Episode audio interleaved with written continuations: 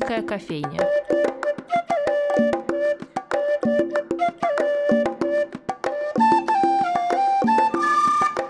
Добрый день, дорогие друзья! С вами Анастасия Филиппова и программа «Шумерийская кофейня». Сегодняшний выпуск для тех, кто любит музыку, классическую не только, потому что у нас в гостях скрипач Владимир Шуликовский и виолончелист Игорь Ботвин. 27 января в Яне Кирик пройдет концерт шедевров Макса Рихтера в исполнении наших гостей. Владимир, Игорь, здравствуйте. Здравствуйте. Здравствуйте. Мы еще, разумеется, поговорим о ваших концертах и отборе материала для этих концертов, но сначала хочется наших слушателей радио познакомить, собственно, с вами. Поэтому расскажите для начала, как вы вообще пришли к музыке. Это какой-то указывающий жест родителей, переплетение каких-то обстоятельств или собственное решение? Да, вот я как раз хотел даже, может быть, вас немножко поправить. Дело в том, что я Владимир Шуликовский младший. Угу. Вот у меня мой отец, полный тезка мой, вот он скрипач. Угу. Собственно говоря, это и определило мое будущее. Он скрипач, у него барочный ансамбль, он обитает в Питере, он уже занимается этим больше 30 лет. Один из первых начал еще в Советском Союзе заниматься. Сначала, конечно, просто было интересно, что там папа делает. А потом уже просто не было другого выхода, наверное, не знаю. Ну, в общем, как-то втянулся, так Мгм. скажем. Не было желания как-то наоборот в противовес отца пойти? У меня отец достаточно авторитарный человек, поэтому, наверное, у меня даже не было возможности. Точнее, как-то сначала это все было, естественно, через какие-то усилия определенно, потому что скрипка – это вполне себе сложный инструмент для освоения. Вот, и могу сказать, что мне начало нравиться на ней играть где-то после 10 года обучения только. Мгм. А во сколько вы начали? Шесть лет начал, да. Просто сначала смотрел, как папа играет. Вот. А потом как-то он начал меня в это втягивать. Со мной занимался много. Естественно, я играл в ансамбле. До сих пор играю в ансамбле его. Вот. Ансамбль функционирует довольно активно. Много концертов. Раньше были гастроли. Но это было, правда, еще 2000-х. Потом Мгм. как-то все это... Вот я даже застал еще тоже. Съездил парочку раз туда, как- когда мне было лет 15. Так что вот и с тех пор как-то я уже сколько, получается, мне 33, 27 лет играю. Игорь, насчет вас. Что касается меня, я, наверное, противоположность Владимира, потому что я, наверное, насколько я знаю, первый музыкант в нашем роде. Вот. Но заниматься я начал достаточно рано, где-то в года три.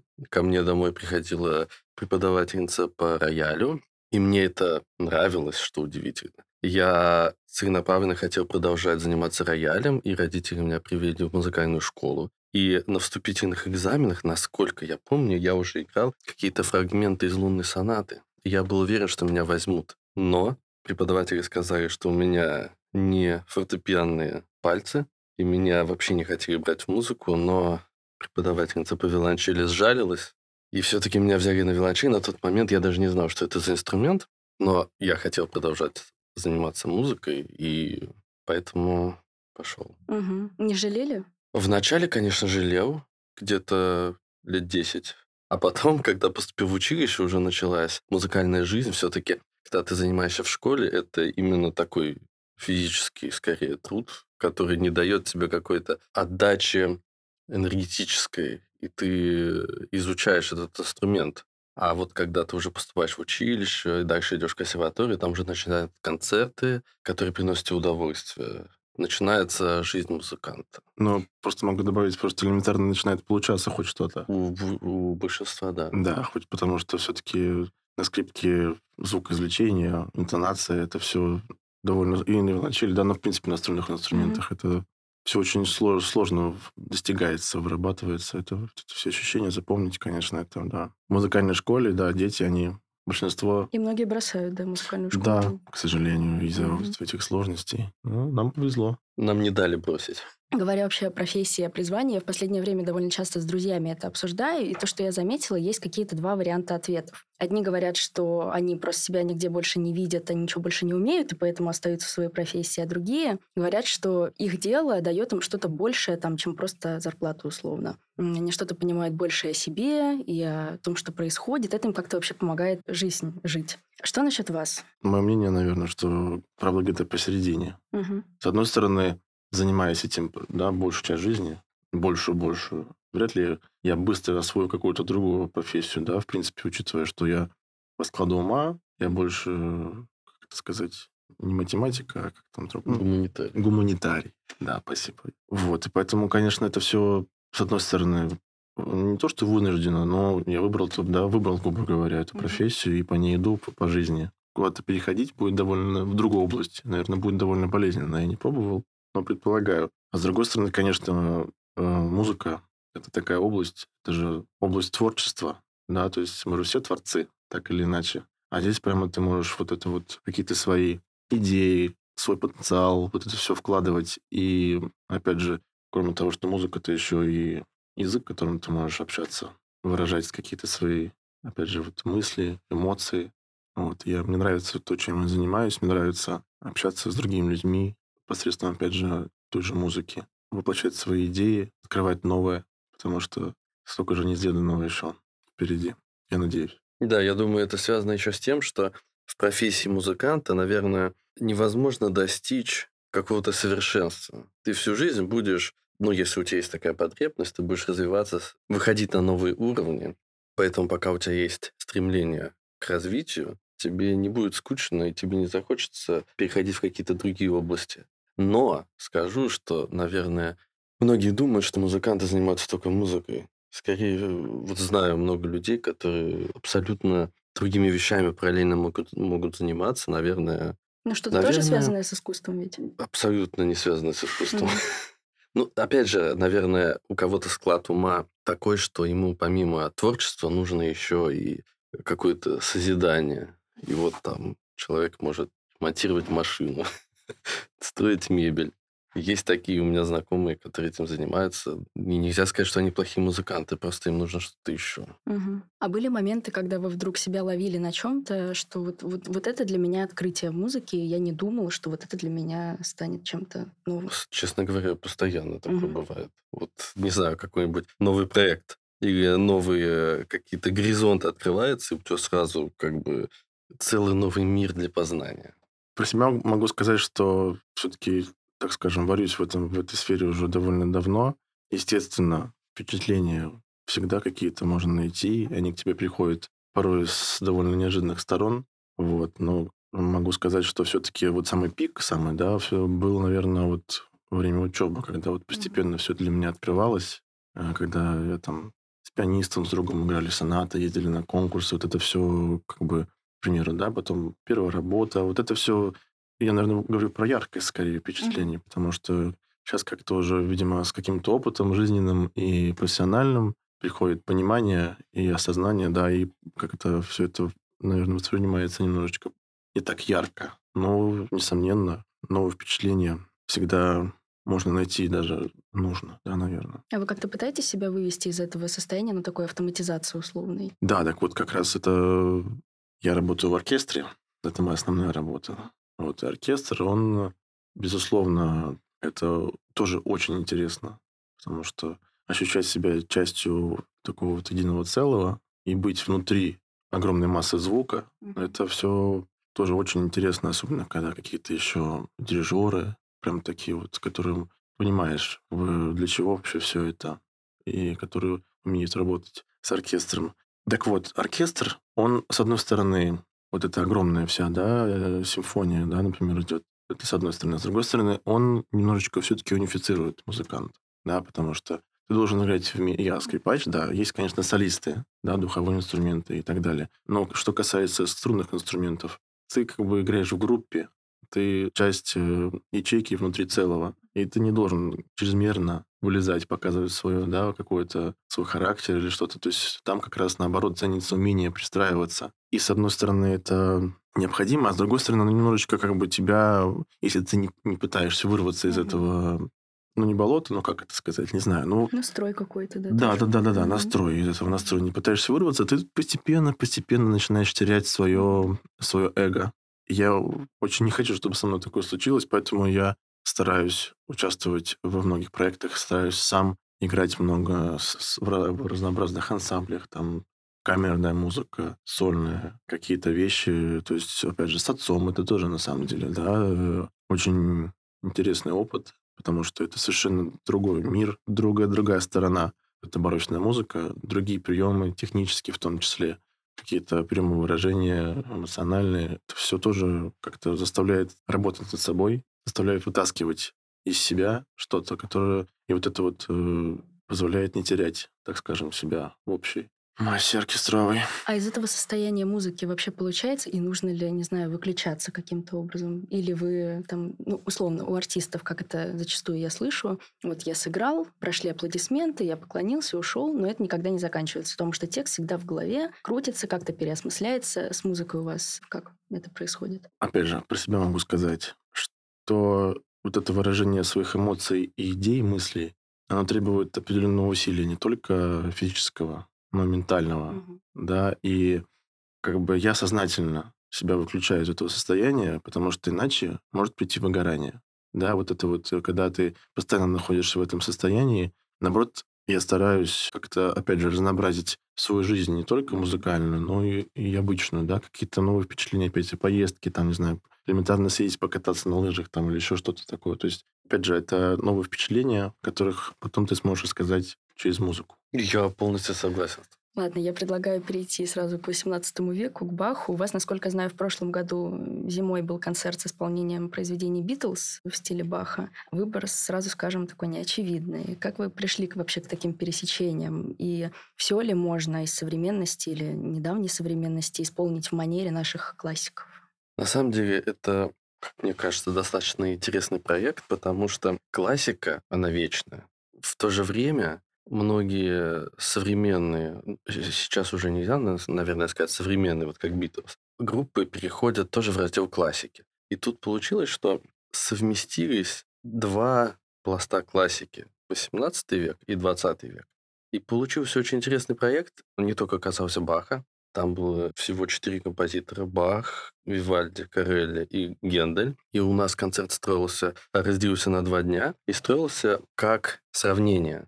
Мы играли классиков, действительных классиков Баха, например, и Вивальди. И а, во второй половине концерта как бы противопоставляли классиков 20 века Битлз, но на аранжированных именно в стилистике от э, классиков 18 века. И мне кажется, что слушатели, зрители были очень довольны. Это интересный проект, и я надеюсь, что у нас получится его повторить, потому что мы все-таки, так как это классика, есть, э, есть нам куда развиваться и куда переосмысливать то, что мы уже сыграли. И каждый раз, мне кажется, мы можем что-то новое находить и Мгм. по-новому звучать. А что классика, классика, вот там Бах, да, условно и так далее, помогает или, не знаю, если такое вообще произошло, вам узнать о классике, которая вот недавняя наша Битлз 20 век? Было ли что-то, что вы новое для себя открыли вот именно в том, что уже довольно привычно? Ну, я, например, просто как бы я знаю, естественно, битлов, да, их песни, но я не, не то, что битломан, не могу, да, сказать такого. Вот, я знаю какие-то хиты, прям, прям которые там 2, 3, 4, прям которые, ну, реально хиты.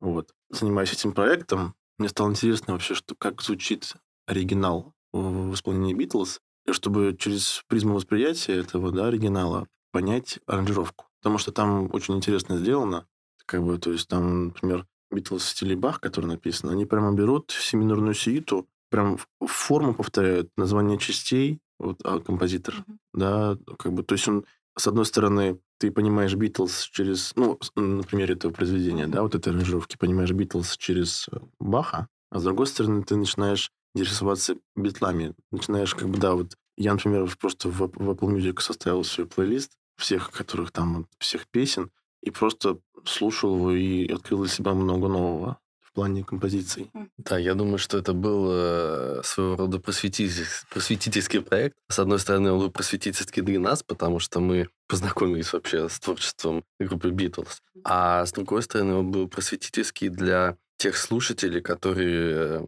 увидев на афише э, Битлз, пришли послушать и познакомились с э, оригинальными сочинениями Баха, Генделя и других композиторов. Да. А они не теряют эти классические композиторы от переложения на условных Битлз, которые такие довольно массовые на самом деле? Ну, в любом случае, переложение это не оригинал. Здесь э, просто взята стилистика, манера компоновать форму. Просто это такое переиздание в современном виде. Да, на тему песен. То есть, как бы там берется прям, прям пару песен, прям совпадает, вот идет куплет, вот припев. Но только это все скомпоновано в форме допустим, того же Баха. Вот почему я про Баха говорю, потому что там как-то у него прям вот для меня лично было прям очевидно на примере вот Битлз или Бах, как вот автор сделал это. Именно вот про форму, если говорить. Ну, а для массового слушателя это, наверное, скорее про то, чтобы как-то познакомиться с классикой. Вот вы сказали, да, через да, что-то я думаю, более что, знакомое. Да, я думаю, что это ему было интересно, особенно в плане сравнения угу. оригинальных композиторов и переложения в их стиле. Угу. Вообще слушателям, даже если они там музыкально образованные, со стороны не всегда заметны, хоть они там могут там ходить на концерты условно, могут быть незаметны какие-то изменения, которые в современной классической музыке происходят, а вам изнутри это явно виднее. Вы не могли бы что-нибудь обозначить или что вы внутри себя фиксировали из того, что менялось, и у вас, не знаю, на ушах, на глазах? Мы уже отошли от темы вот этого проекта, что вообще за наш, там, не знаю, вот 30-летний, 20-летний период достаточно сложный вопрос, скорее для теоретиков. Мы как исполнители, мы все-таки вправе выбирать, mm-hmm. что исполнять. Вот, например, Владимир, он специализируется на барочной музыке, вот по семейным обстоятельствам. И поэтому я думаю, что в основной его репертуар составляет именно вот это направление музыки. Ну, не совсем, но это часть, так скажем. Да, но можно сказать, что, наверное, ты в ней свободно плаваешь. Да. И вот это нам помогло, кстати, при подготовке программы Beatles, потому что Владимир, он четко знает стилистику, манеру исполнения, и многое для, нам подсказывал, как именно это должно звучать. А я не такой, наверное, вот нельзя сказать узконаправленный Вова. Но мне нравится и современная музыка, и классика. Но вот именно проследить развитие угу. за этот период, наверное... Возможно, восприятие даже скорее слушателями, знаете, как бывает в один период популярен один композитор, его везде во все да, фильмы вставляют да. и так далее. И вот именно в массах это как-то культивируется. Потом вдруг что-то происходит, может быть, э, не связанное да, с событиями, и все выходит другой на сцену. Появляется новый композитор, угу. да. Сейчас очень важна составляющая продюсерская.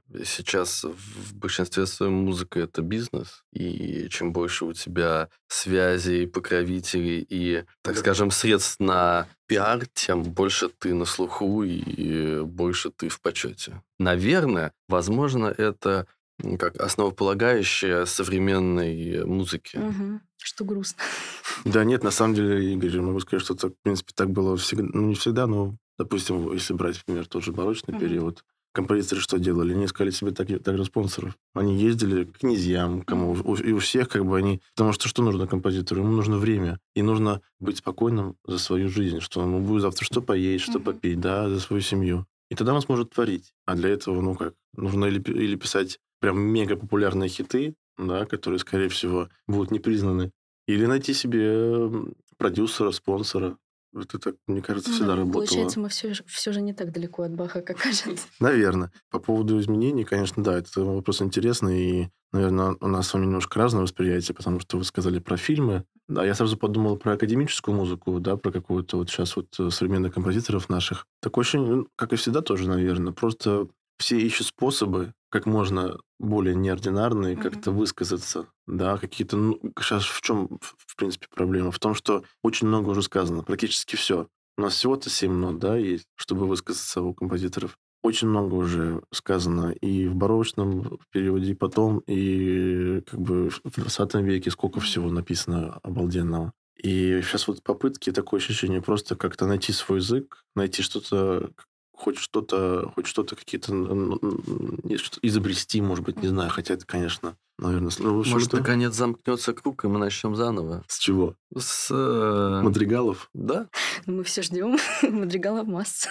Напоследок предлагаю поговорить о грядущем концерте, который будет 27 января. Переложение Макса Рихтера. Его однофамилец э, Святослав Рихтер неоднократно говорил, что мало найти себя в произведении, которое играешь, а следует еще открыть в нем нечто особенное, неизвестное. А это не всегда получается, как Рихтер отмечал. У вас было такое? Попытка найти в каком-то обще... угу. общеизвестном... Нечто пози... большее, чем просто себя, то, что у вас отзывается и с вами созвучно. Такой тоже вопрос.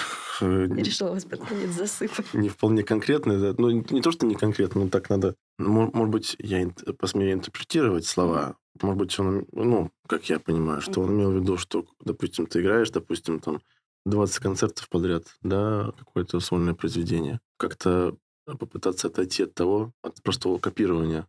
Да, то есть человек же живая мысль, живая душа. Наверное, речь идет о том, чтобы попытаться выйти за рамки какой-то одной, одной интерпретации, одной концепции и постараться не увязнуться, опять же, в этом болоте, да, вот когда у тебя много раз повторяется, но все начинает скатываться, видимо, в одну какую-то вот узконаправленную щель. Ну, ну да, и в самоповторение. Общем, да, и самоповторение, да. Угу. Наверное, все-таки это вот имеется в виду не позволять себе постоянно работать над собой, постоянно искать чего-то нового, угу. какие-то новые грани произведения, потому что, конечно, сложно, наверное, каждый раз находить новую интерпретацию или какую-то мысль, но, опять же, может быть, какое-то впечатление или какую-то книгу прочитал или еще чего-то, это как-то всегда взаимодействует.